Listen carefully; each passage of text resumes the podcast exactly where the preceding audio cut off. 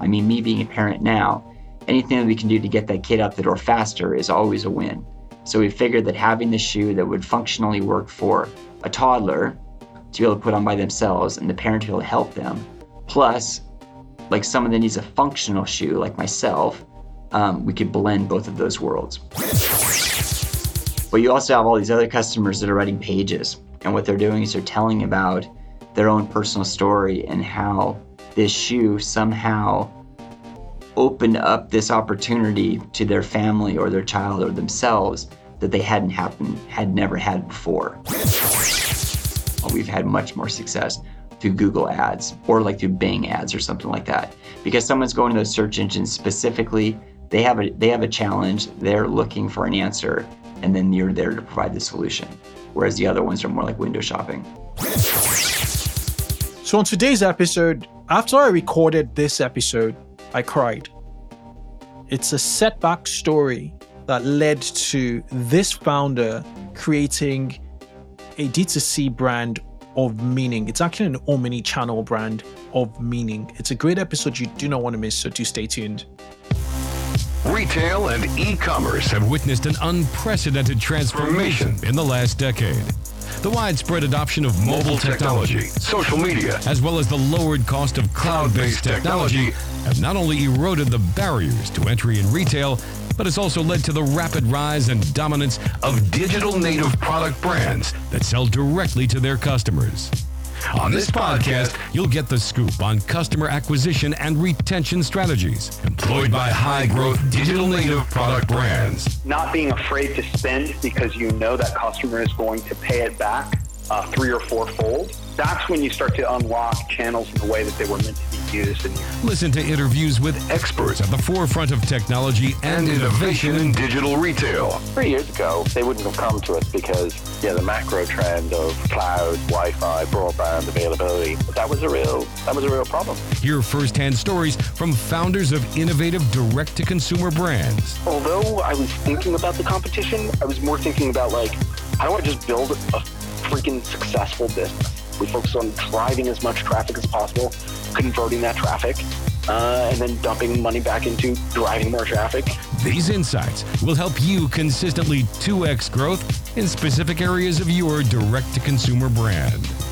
This is the 2x e commerce podcast, hosted by Kunle Campbell.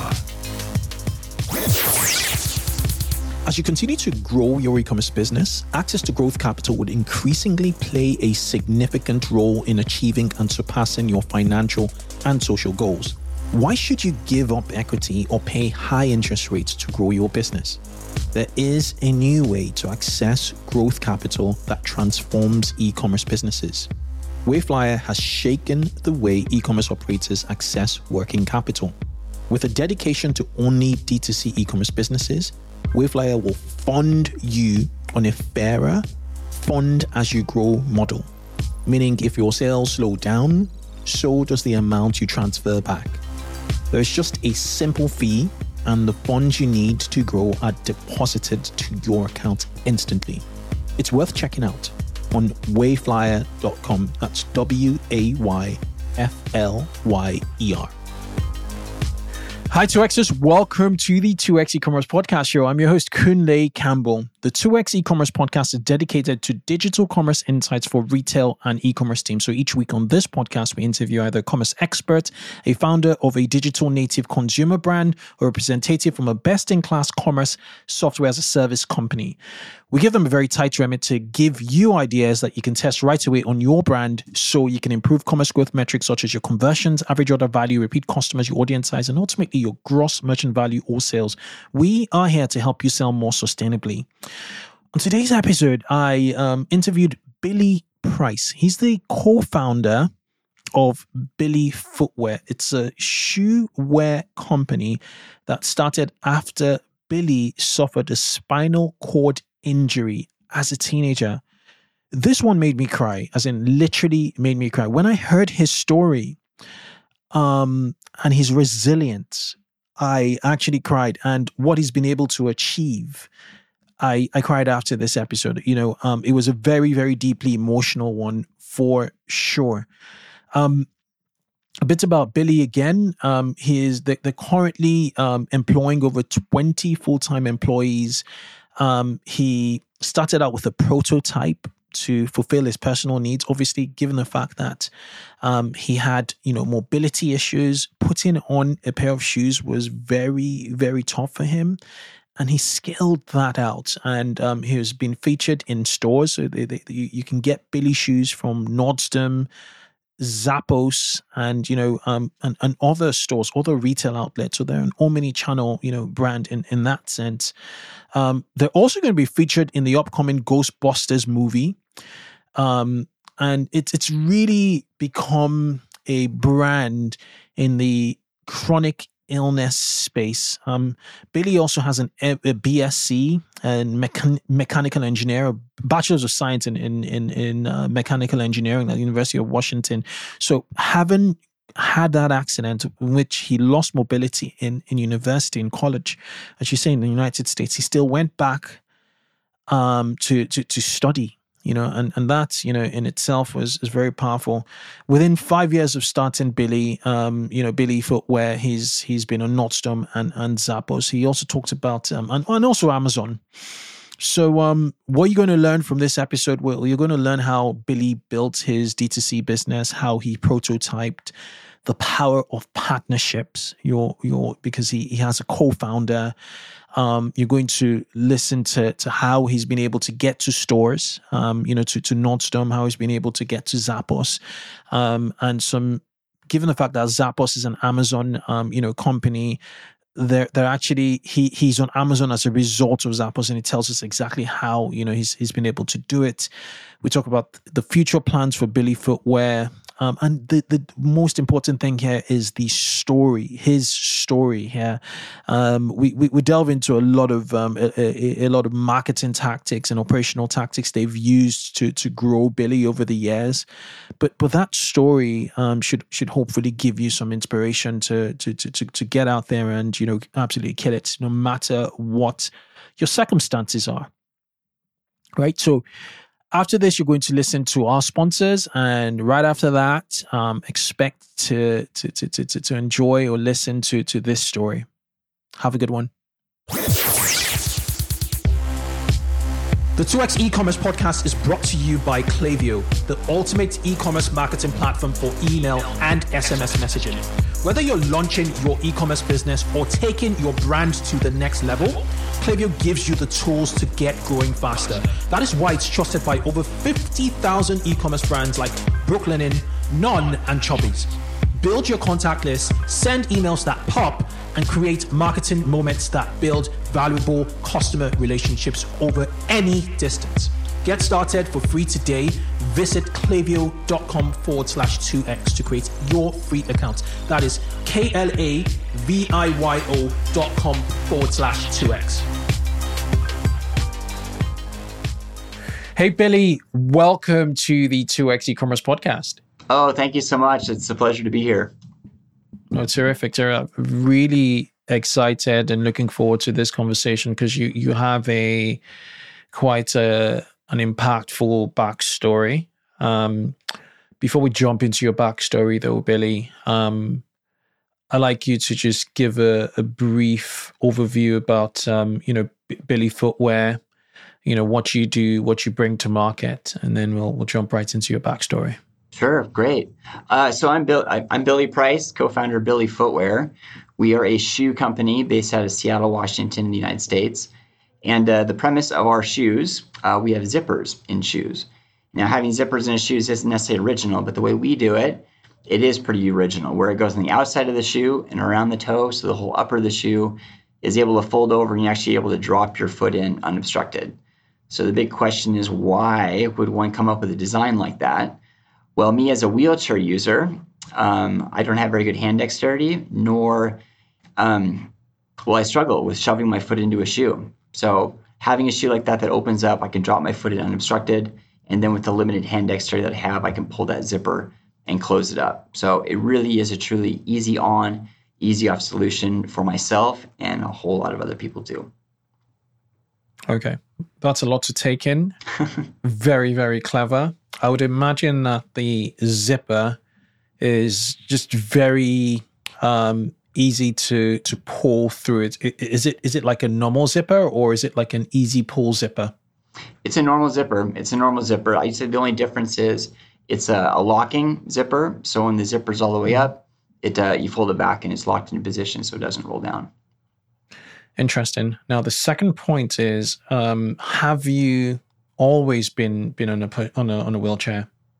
No, no. I was uh, I had pretty much a whole life um, prior to being in a wheelchair. Um, I broke my neck when I was 18 years old. Um, I was a freshman at college, and uh, I fell out of a three-story window. And when that happened, I broke my neck and I broke my back. So it was a spinal cord injury in both locations, and uh, my life changed immediately. That's that's hard. Uh, that that that's a lot to take in. How how long ago was this? So this was uh, it's coming up on 26 years. This October 9th, it'll be 26 years. And uh, hmm. I myself, I think I'm 45 now. So it's been over hmm. half of my lifetime uh, being in a wheelchair. Sorry to hear about that. Um, but let's let's go back to your your childhood. Um, what kind of childhood? Where did you grow up in Seattle? What kind of childhood did you have? Were you entrepreneurial? Did you try to solve problems? So I grew up just out of, outside of Seattle, about uh, 30 minutes west of here. And uh, I was a very inquisitive, um, fiercely independent kid. I uh, played lots of sports, went on lots of hikes, uh, mountain biking, like kind of you name it in the sports category. Um, in terms of inquisitive, though, my dad he had a shop. He had a big wood shop uh, adjacent to the garage with all the tools, and I was just I would. I mean, my gosh, I spent so much time in that shop just building, not only building things, but also taking a lot of stuff apart to kind of understand how things worked. And uh, that type of mentality, I'd say, um, stuck with me forever. And because when I went into university, I went in pursuing a mechanical engineering degree, just really wanted to understand how things uh, how things worked. So that's always been my, that was my mindset growing up. Um, it was not an entrepreneurial type mindset. Uh, my family was very go to school, get good grades, um, get a good st- or go to college, get a good degree, um, get out of college, and then get a good job, and then save, save, save, and retire. So that was kind of the upbringing that I came up with. And uh, so entrepreneurship was very new to me.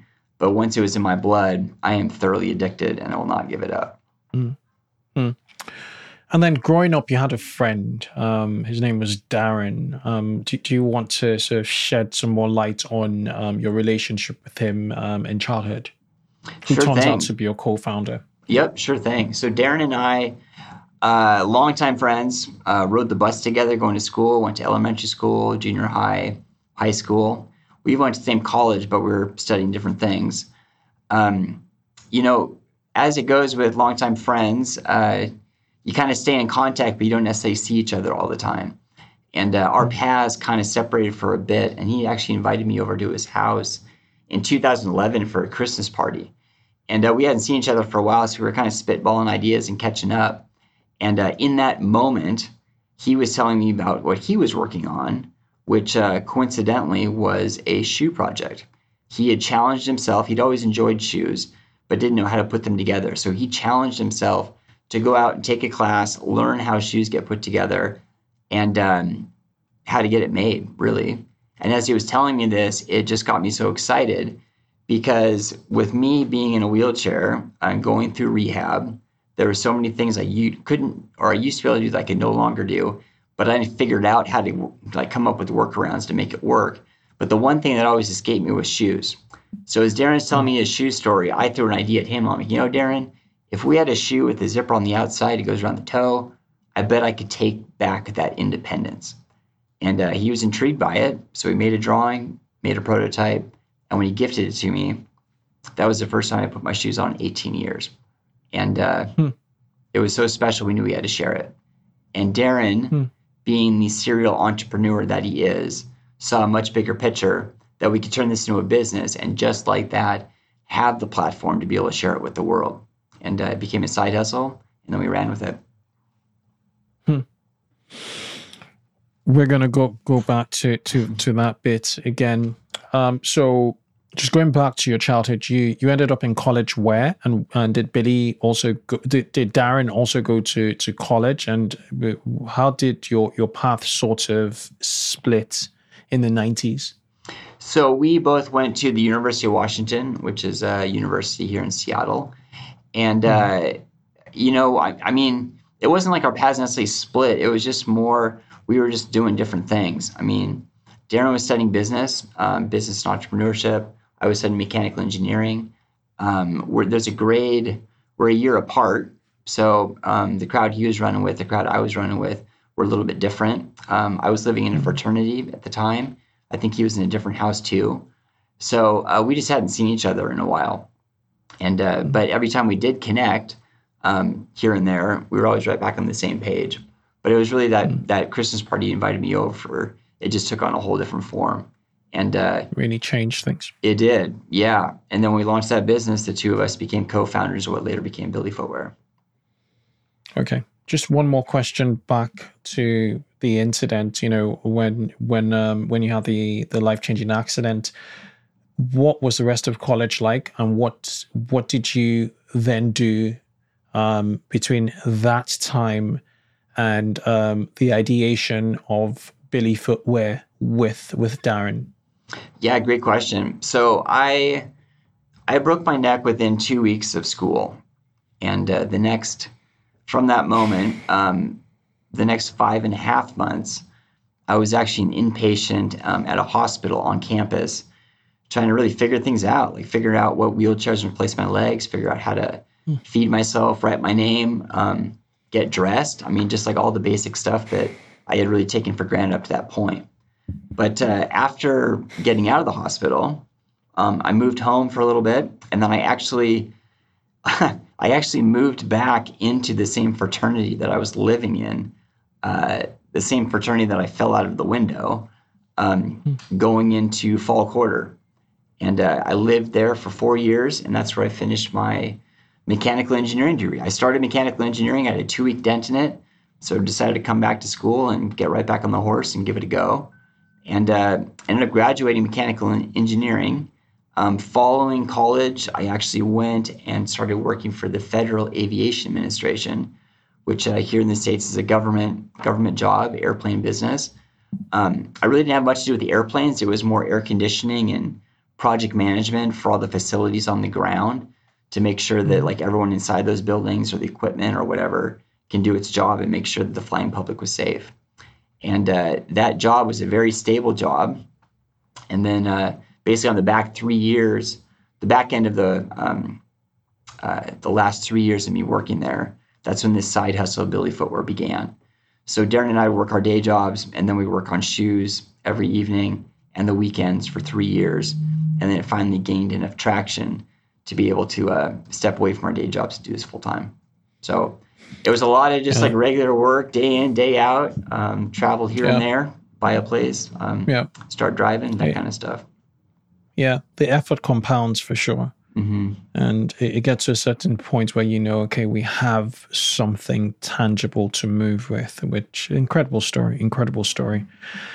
So, how did you sell? You you, you sold how many units to date? How many how many pairs of shoes have, shoes have you sold to date? Right. So it started with one. I was the first customer, and just this last summer, we sold our one millionth shoe. Okay, so that's a lot. That that's a lot. And when did you start Billy Footwear? I would say, I mean, there was conversation. The conversation I had with Darin was in uh, uh, 2011. We started the business in 2012, but we really started mm-hmm. getting serious in uh, 2015 and then we hit the shelves of major retailers in 2017. 2017. Okay. So, how did you sell your first 1,000 pairs? And given the fact that um, shoes are somewhat troublesome in the sense that I could have one SKU, but you know, 12 different variations. What, what, what was your approach to production and how did you sell your first 1000 how did you get attention and, and how did you you know get those first customers who, who whom i think you know some of many of which will still be with you to, till today i'm very very curious So the first thousand pairs was really difficult. Let's start there. Um, the way we first started, we did a Kickstarter campaign. And uh, we did a Kickstarter campaign where we were promoting this new brand. Um, we went out through our own network, and then the network uh-huh. that they, our part of our network was connected to. And we started with two kids' shoes, uh, three women's shoes, or excuse me, two kids' shoes, two men's shoes, and uh, three women's shoes. And um, we went to directly to a factory and ordered 4,200 pairs of shoes, which at that time was a tremendous amount. And uh, the way shoe production works, it takes about six months to turn it around. So we were we already had to place the order for those shoes um, prior to us running the Kickstarter campaign. So the way the campaign was hmm. working was like, okay, we need to raise this money to make the shoes, but just the way the timing was working out, they were running parallel. And once the Kickstarter campaign closed, we received the shoes and we realized we had a huge problem that uh, of those 4,200 pairs of shoes that we bought, 80% of them were bad. So just hmm. like that, it was a huge, huge punch to the gut, both financial blow because it costs a lot of money to make those shoes, but two, a real psychological blow because it's like, oh my gosh, we've got this great idea, but if we can't have a factory make them, how on earth are we going to be able to move forward with this? and we couldn't it was a real problem because the shoes the quality was so bad it wasn't just that we could it wasn't like we could just give them away because it was a representation of the brand so the brand had to be a quality you had to nail it first go. So of those 4200 pairs 80% of them being bad we probably were able to salvage maybe like 300 or so. And those 300 were the first ones that we sold. And it forced us to look in the mirror and say what are we doing? Are we going to move forward or are we going to quit? And we opted to lean into this thing and move forward. So what we did was we found better manufacturing, we found better networking, um, got connected with you know stores like actual retail stores that could tell the story, we could pitch it, and they get their feedback and get their input that we could incorporate directly into the design. So we found a, a new agent that could get us into a new factory over in China, and we told the story. We told where we came from, we told where we are, we're told where we're trying to go. And they could have very easily said, nope, not interested. But instead, they said, yes, we are interested. Uh, their name was Topline. They helped us on our next manufacturing run, which was another 10,000 pairs of shoes, which was just in the kids line. We were strategic about that because we knew that kids was the low hanging fruit. Any parent, I mean, me being a parent now, anything that we can do to get that kid out the door faster is always a win. So we figured that having the shoe that would functionally work for a toddler to be able to put on by themselves and the parent to be able to help them, plus like someone that needs a functional shoe like myself, um, we could blend both of those worlds. So mm. in August of 2017, we hit the shelves of here in the States, Zappos and Nordstrom, and we're able to get the credibility of their brand on our brand. Um, and that's where we picked up the additional thousand customers. So the first thousand shoes were spanned over about a couple of years. Okay, so which which is a slow burn yeah. to an eventual sort of um, launch. Um, so was was a Nordstrom um, was it was it bricks and mortar? Was it was it their website? What, what was the deal like? So Zappos is 100% e-commerce. Nordstrom was a blend. Nordstrom was e-commerce, and then we were in five of their stores here in the um, kind of in the Seattle area. Okay, makes sense. And what was the feedback loop? Um, so, what um, what did the the Nordstrom buying team, um, you know, get, tell you, um, or the Zappos buying team tell you that kept you going and uh, you know um, definitely reassured um, you that you you you you guys were going on on, on the right path? Well, one big thing, one big feedback item we were getting early on was just the difference of the shoe, seeing that it was something new in the marketplace. No one had seen a zipper. I mean, having a zipper in a shoe, like people had seen that many, many times. But having a zipper completely go around the toe where you can actually open it up and see the inside of the shoe, nobody had ever seen that before. So all of a sudden it became this real conversation piece. But in addition to that, I know on the Nordstrom side, they would have customers come in that would need um, like more of a functional shoe that was easy for their son or daughter or even themselves to put on. And all of a sudden, mm-hmm. they had a shoe that really fit that bill. So they were able to all of a sudden serve a customer that they hadn't really been able to serve like this before. So that type of feedback would reach us.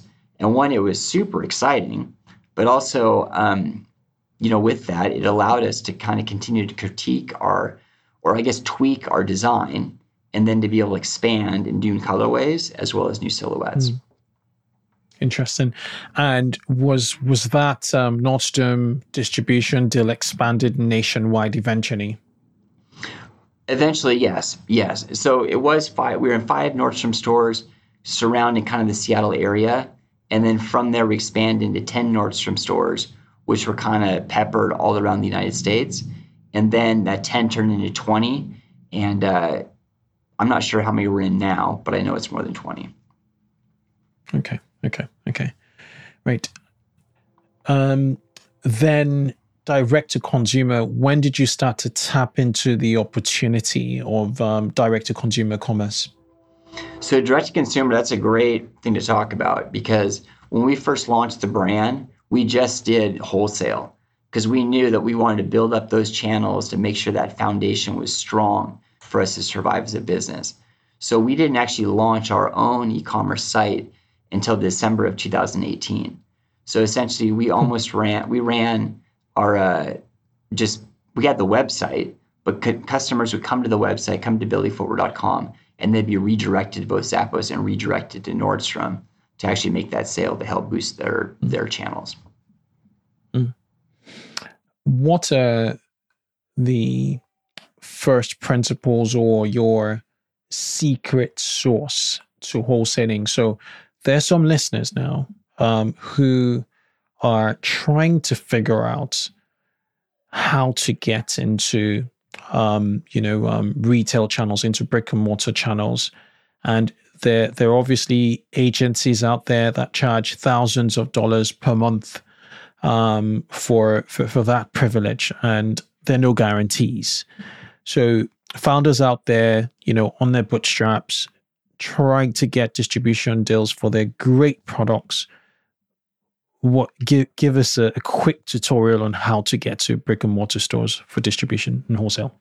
So much of our success in that channel has been based on uh, word of mouth and also relationship. So early on when it came to relationship it was like looking at our network. Who do we know and uh, i mean everyone's got a network and that within that network you may not have the right person to get into those brick and mortar stores but possibly someone within your network may know someone who knows somebody.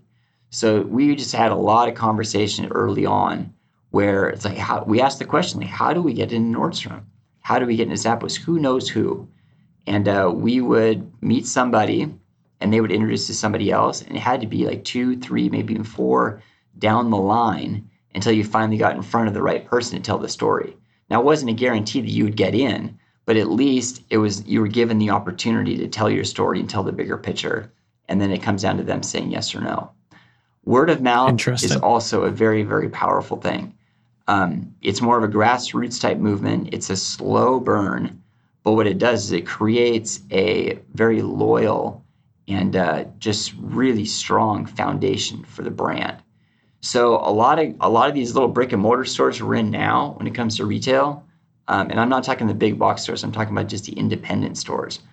A lot of those stores are carrying our brand because their customer found out about our shoes. They go into those stores wearing the shoes and they ask the question, why don't you carry this brand? And oftentimes the store is like, well, I've never heard of the brand. I've never seen that before. And we, so in this case, we've kind of empowered their customer to be able to tell their own personal story, which then you know helps you get your brand into their store and then you're helping their customer too. Mm.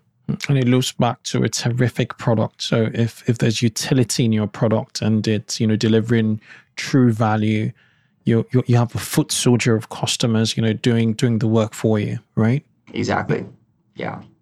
Let's take this quick break to hear from our sponsors The subscription market is predicted to grow to nearly 500 billion by 2025. As a fast growing area in commerce, subscriptions hold tremendous opportunities to build a community of customers who share your values. Recharge is the leading subscription management solution helping e commerce merchants of all sizes launch and scale subscription offerings. Recharge powers the growth of over 15,000 subscription merchants and their communities, turning one time transactions into long term customer relationships. Whether you're a direct to consumer business or an omni channel brand, subscriptions strengthen the brand relationships with your customers and make it easy for customers to make repeat purchases. With subscriptions, merchants are able to experience predictable revenue, increased customer loyalty, and higher average order values. Turn transactions into relationships and experience seamless subscription commerce with Recharge. Get started today with subscription payment solution trusted by over 50 million subscribers worldwide by heading over to rechargepayment.com forward slash 2x. That is rechargepayment.com forward slash 2x.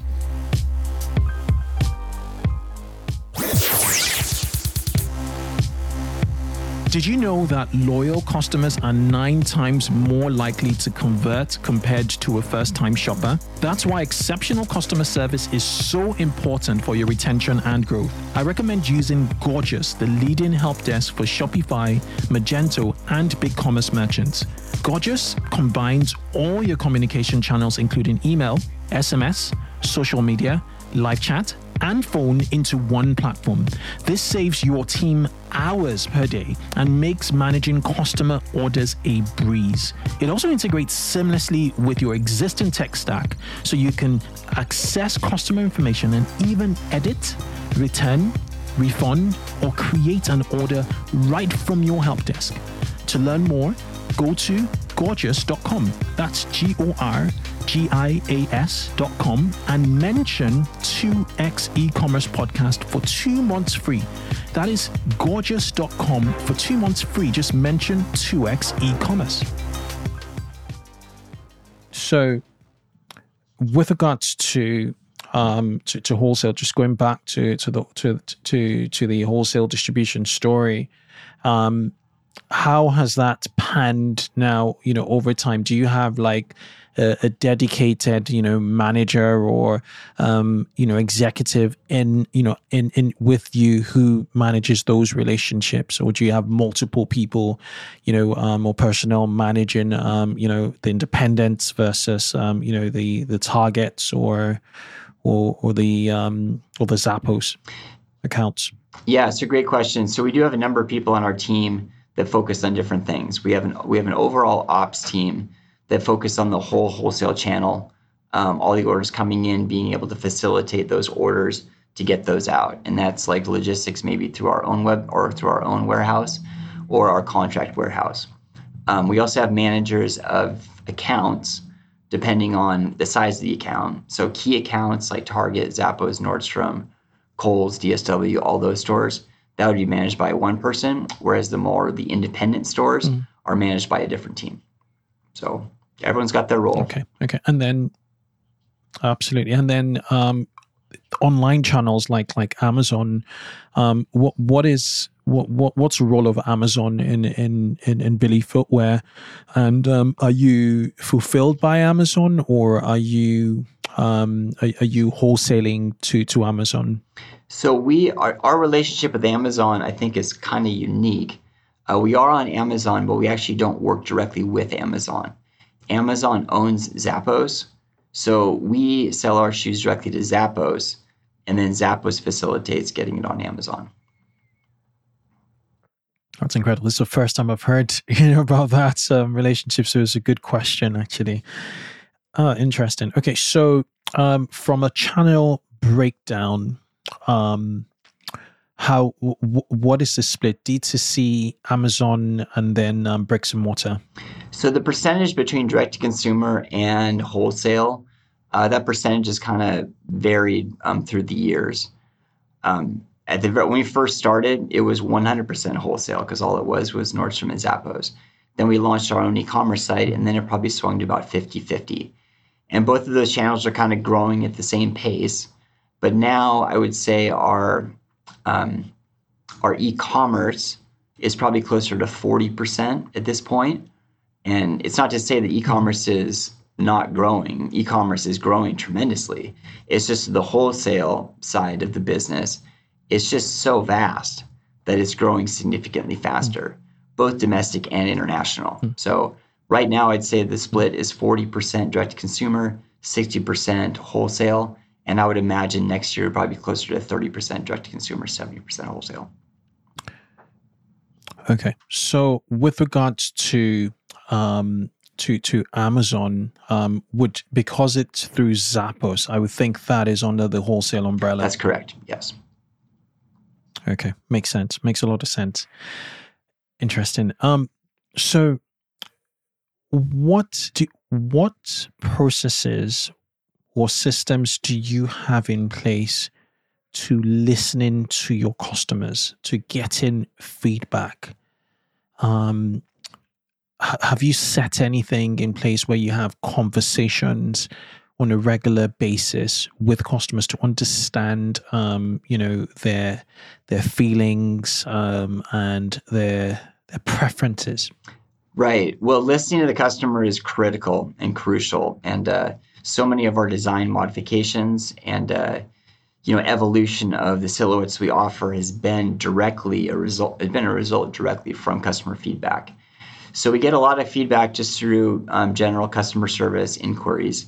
I mean, people that reach out to us through email or post on social or offering up suggestions through Facebook or Instagram or something like that. Um, we also have every time um, an order is made um, on billyfootwear.com, the customer has the opportunity to leave a review. And uh, within those reviews, uh, they have the opportunity to, one, tell about their experience, but also to offer up suggestions. So it's been absolutely, I mean, indescribable. Some of these some of these reviews that come in because you can have a customer that says, "Love the shoe, great, um, fits nice," um, something just short and sweet like that. But you also have all these other customers that are writing pages, and what they're doing is they're telling about hmm. their own personal story and how this shoe somehow opened up this opportunity to their family or their child or themselves that they hadn't happened had never had before and uh, i love hmm. reading those i mean they warm my heart through and through because i can relate to it i had the same experience when i put these shoes on for the first time all of a sudden you're regaining this independence and you're uncorking this world that you thought was you know unattainable so um, those types yeah. of posts and stuff um, are really great because they really you know they, they reach a long ways a lot of people hear about the brand because of those posts but through those mm-hmm. posts again it generates that conversation to uh, you know think about new type stuff. It really is a story of independence you know um, the product in its in itself um, whether it's a toddler you know you know trying to get out of the house or you know, or you know, someone who's wheelchair bound or or has um, you know, mobility issues or dexterity, you know, issues with with with their hands. Um, yeah, yeah. And how do you tell these stories? You know, on do you amplify some of these stories on on social media? What what's what's been your your audience and community building strategy um, thus far? Well, that's always um, that's always evolving, um, as it is right now when those stories come in the review sits on our website um, underneath the product. But we've also had the opportunity to take those stories and you know repost them through our social channels to just illustrate, you know, so and so like Leslie over here had an amazing experience. Now, of course, we don't just go rogue on that. We ask first to get their permission. Um, but through that same vein, we've also been able to um, take the reviews that come into our own website and syndicate those with our retail partners. So even our retail partners are receiving those reviews too. So for example, like Kohl's, Kohl's were brand new in Kohl's. And uh, so the Kohl's customer may not necessarily know about the brand. So when you put the shoes up there on their site, there's no reviews on it. So, you know, a customer may be somewhat reluctant to go out on a limb and buy this brand that's not been reviewed. Well, through syndication, it allows us to take that customer story that landed through billyfootwear.com and post it on Kohl's so that Kohl's customer then has this experience in their back pocket, knows that there's already been someone vouching for the brand, and then also a story about you know the shoe that really is more than a shoe at that point, and uh, it just helps connect with that customer directly. Makes a lot of sense. Makes a lot of sense. How do you know what styles to put out there?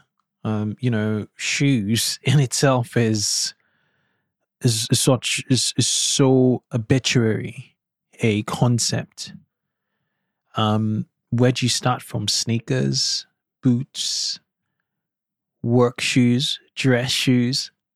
You can't do heels, can you? You, you probably can't do heels. But um, how how do you know what? Do you have a feedback back loop from like prior sales? You know, um, you know, sales sales data, and even at that, you know, there might be some long. There might just be some um, untapped opportunities. You know, that that outside of the outlier opportunities out there. So, so what's been your journey with regards to just selection to your customers? Yeah, there's there's a lot of factors that come into that. Uh, one, I guess first for definition purposes, uh, we we really break it into two categories. We have core and we have lifestyle. So core is more of a an evergreen um, type silhouette that we just bring in all the time and we wouldn't be going out of. Lifestyle has a tendency to be more like a seasonal type deal, where it's like we bring something in for spring, we bring something in for fall. It only really hits at certain times of the year. And also, you just a big old flash of just that kind of vibrant color, and then it burns out, and then you move on to something else. So, how do we make those decisions? um, well, first off, it's a matter of looking at what's trending. I mean, like fashion, um, you know, different colorways, like prints, for example. Leopard print was really popular. Um, you know, boat shoes kind of come and go. Um, you know, sharks and dinosaurs. I mean, those are really, those are always really popular with the kids. So you just kind of see what's happening in the marketplace in terms of like prints and colorways that uh, you know that are hitting. That's that's a starting point. Secondly, it's a matter of working directly with the buyers of these wholesale channels because we're not really interested in making something that the buyers are not going to buy. Um, mm. So that's really that's really critically important. But secondly, and then third, I'd say is uh, listening to the customer. I mean, the customer. I mean, they'll say uh, they touch on. They don't necessarily touch on specific like colorways and stuff. They have a tendency to think about more. Um, you know, on the design side of it, maybe like for example, mm-hmm. when we first launched, we just had one width and we were getting a tremendous amount of feedback saying like we need wider shoes or we needed to for the customers that wear afo braces like the plastic braces on their feet the comment mm-hmm. was it'd be a lot easier if your inserts were removable so us being a small nimble brand all we had to do was call up the factory and say like okay well the, the insoles right now are glued down. Is it possible to make it so they're not glued down so they could be easier removable? And it was an easy change. Mm-hmm. um, the other question is the laces you know? The laces they're not just for show they're functional laces that came in from a customer going like okay. it'd be great to be able to have laces to be able to get the fit right and then you double knot it then use the zipper. So these are all the considerations that come in directly from you know feedback from the field interesting interesting very very very interesting what about your direct to consumer story um how did you make your first thousand yeah orders, get your first thousand direct to consumer orders on your website. I think I, I believe you've been in Shopify. You've been running Shopify from from the get go, right? Correct. We have. Yeah, so we've been okay, we've been so running Shopify, and uh, a lot of those the the attention of the brand came through social media. You know, getting out in front of audiences through both Facebook and Instagram, and it took a lot of work. I mean, it took a tremendous amount of work to go from zero followers to 500 followers. I mean, we're talking about a thousand sales. It's like, man, it took it took a long time. I mean, oh my gosh, if you had one follower all of a sudden added, you're like, oh my gosh, what an amazing day. Or you'd be just so heartbroken if two people dropped you. And you're like, oh no, what happened? Um, come to find out, there's just like, you know, it just comes and goes and comes and goes. The one of the main ways that we built up that audience early on, again, really leaning on that word of mouth and uh, relationship, was we just had a ton of giveaways we didn't have the money to do advertising, but we had product. So what we would do is we would do weekly giveaways. We did a giveaway every single week for two years. And uh, the criteria was you had to one, like the post, two, you had to follow us, three, you had to tag two of your friends. And then at the end of the week, we would call we would we would have a drawing. So essentially it was just compounding week after week after week. And the hope was the friend would find out about it, or the two friends would find out about it, then they would follow, and then they would tag two new friends, then they would follow, and then just double, double, double, double, double. And that's how we got to 500, and that's how we got to 1,000. And then it starts picking up a little bit. And uh, I just remember, I remember hitting 500, I remember hitting 1,000, I remember hitting 10,000. And the amount of time that it took to get there, as compared to going from 10,000 to 20,000, um, you know, it seemed like as soon as we hit 10,000, it really started going way, way, way faster. I can imagine. I can imagine. And were you running any performance marketing ads on Facebook at the time?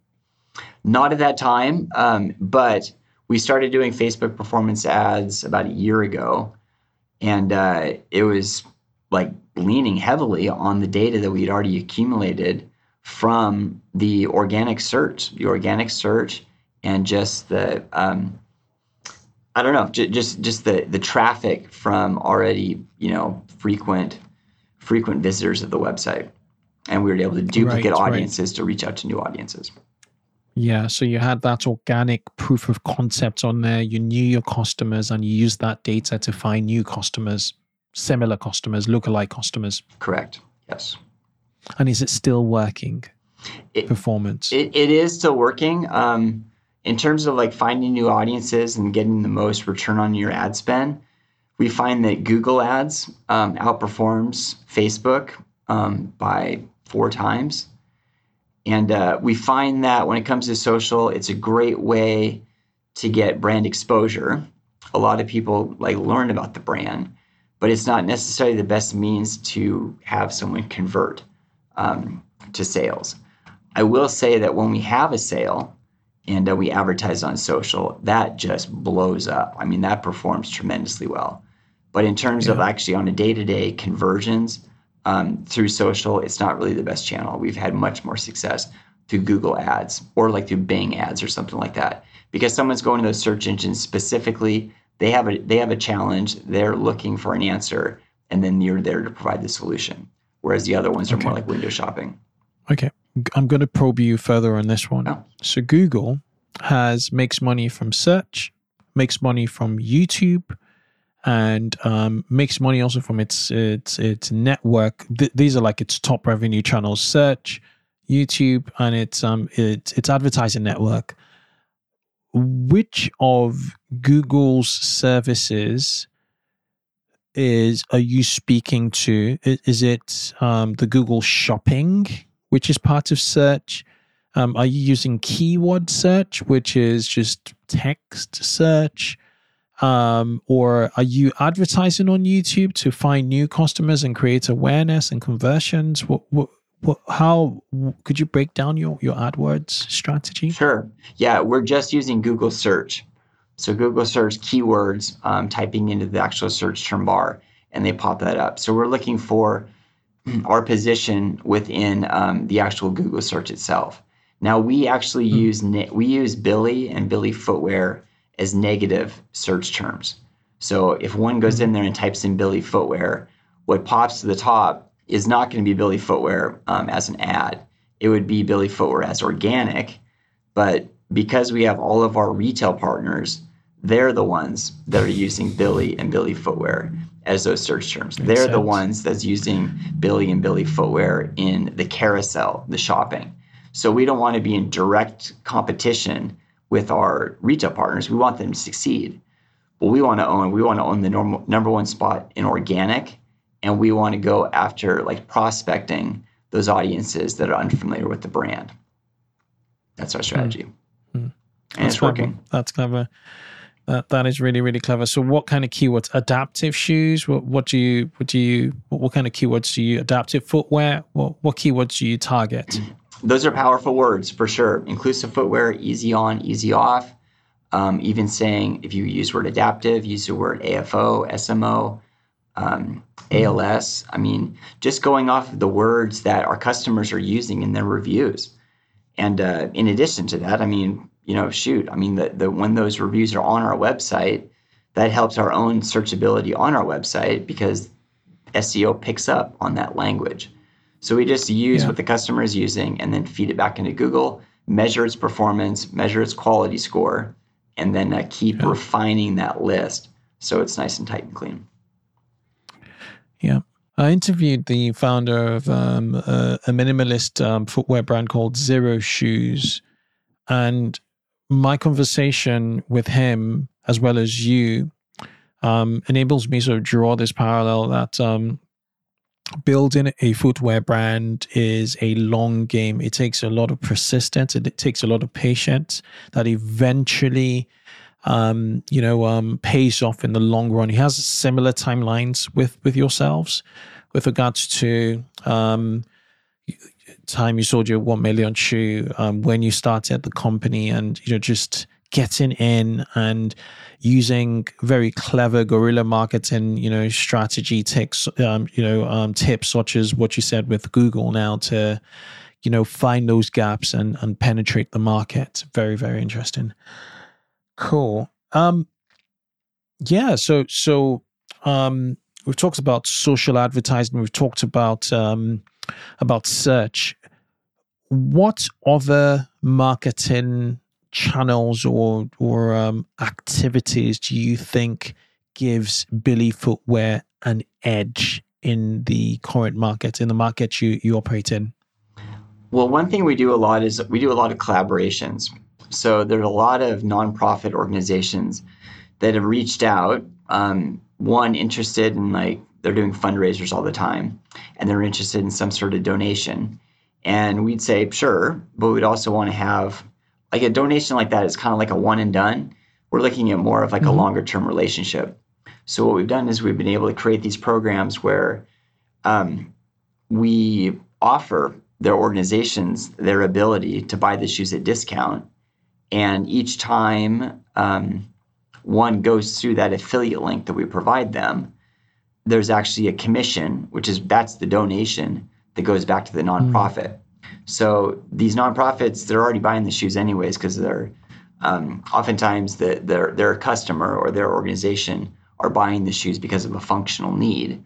So we're incentivizing that that customer, that organization to get on their list to be able to get the product, but also it helps us provide a revenue stream for those nonprofits too. So it really that mm-hmm. type of deal, it it really leverages both the word of mouth side and the relationship. So it's the relationship within that organization, getting the word of mouth within that relationship, and then um, driving traffic to the site, which uh, always gains exposure for both parties. And also given to a cause from the affiliates, you know, um, you know, commissions there, which is which is brilliant, and I'll about that. Great stuff, great stuff. If I was to randomly pick out a loyal customer from foot from um, from Billy Footwear, what three things would she or he say that um, embodies um, you know Billy Footwear? Oh boy, that's such an awesome question. And uh, I, I, can think of a number of families right now, and they've been just so such loyal customers with us since day one that have seen the brand grow you know, from its infancy, like when we are operating out of my parents' basement to where we are now. And uh, I think they would lead by saying the shoes are more than shoes, as in it, there was some sort of transformation that happened in their life, whether it be in themselves or they were able to provide something to their kids, or they were to be empowered to be able to do something they've never been able to do before. That's one. I would also say that they would be really gravitated towards the overall mission. Because so we as a company, you know, we are seeking to add value. We want to make a measurable difference in the world one foot at a time. And that's really by trying to build these lifetime relationships. And I think the loyal customer would not only see that because we're already experiencing them, that type of relationship with them directly. And I think I think lastly would be um, I think I guess they'd be gravitated towards my own story just to, I mean, not to, and I say that not to say like, oh, look at me. I mean, it's just more, I, there was hardship in my in my world, and I was I was put at a crossroads early on when I broke my neck, where I was asking questions, why me, or it's not worth living if you can't walk, and I was just in this crazy total darkness, and I didn't know what would be on be beyond that, and uh, um, that type of moving forward that type of like perseverance and tenacity and grit, that type of like oh, turning the page and stepping into a new chapter. Those are all things that we've incorporated into the brand. And uh, mm. I think a lot of people see that. And I think a lot of people are excited to not only, um, you know, to be a part of it, but also to share it. Hmm. It's powerful. It's powerful right there. Powerful. Okay. Um, I I, I think we we've really gone through a lot. Um, you guys are a 10 million plus brand, right? Correct. Um, from a financial tech stack, uh, you know, stack standpoint, um, are you? Is it just you two that own it? You and Darin? Uh, there's multiple owners. I mean, Darin and I have the lion's okay. share of the percentage, mm-hmm. but I'd say there's probably 10 owners at this point. Okay, so you have a, a board and you have equity. Are they silent investors or are they um, active investors? They're active.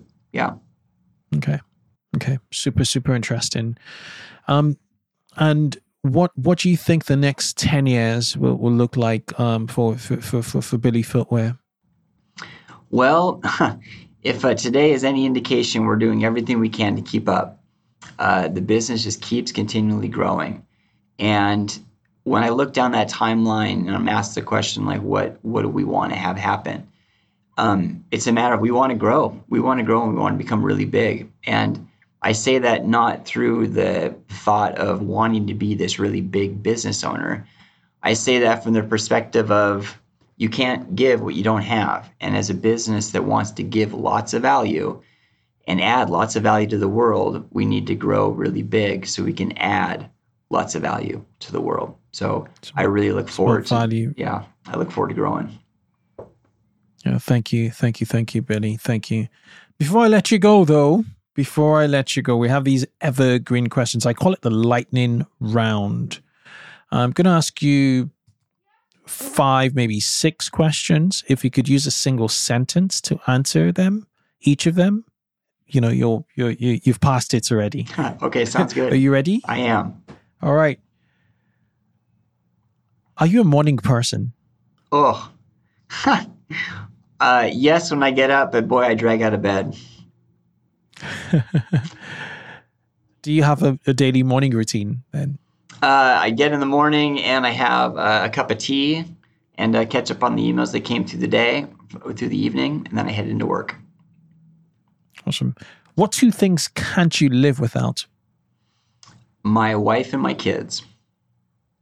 All right. The things, two things, not people. Okay. What book are you currently reading or listening to? Oh boy, you know the book I'm reading right now is actually Shoe Dog. It's the the story of uh, the, the Nike story, and uh, my wife yeah. has already read it, and she forced me to read it because there's so many pages within that book that uh, really our brand story can resonate with. Hmm. Hmm. Very, very good book, I have to say, Phil Knight's story.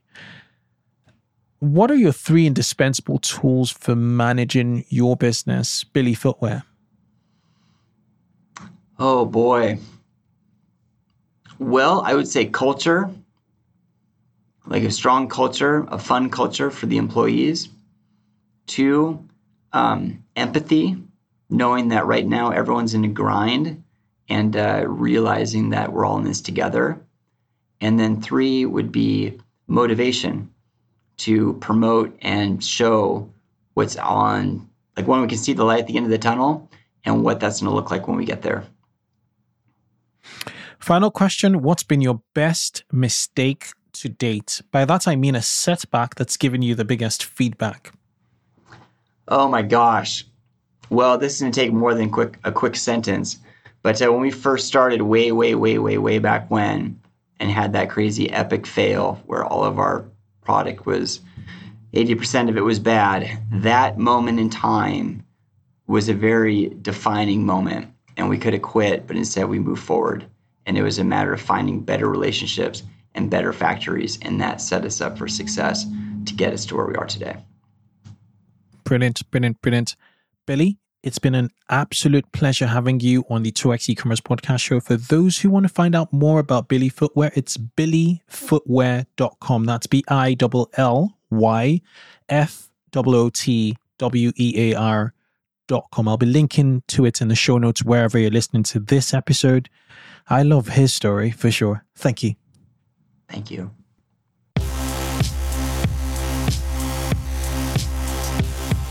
Thanks for listening to this episode of 2x e-commerce. We encourage you to connect with our community of 2x e-commerce listeners on our Facebook group, E-commerce Growth Accelerator Mastermind. Just search for 2x e-commerce on Facebook to find it. Answer three questions and you'll be approved. Grab the show notes of this episode on our website, 2xecommerce.com. Finally, if you haven't already, give the show a review on your podcasting app. Catch you on the next show and keep growing.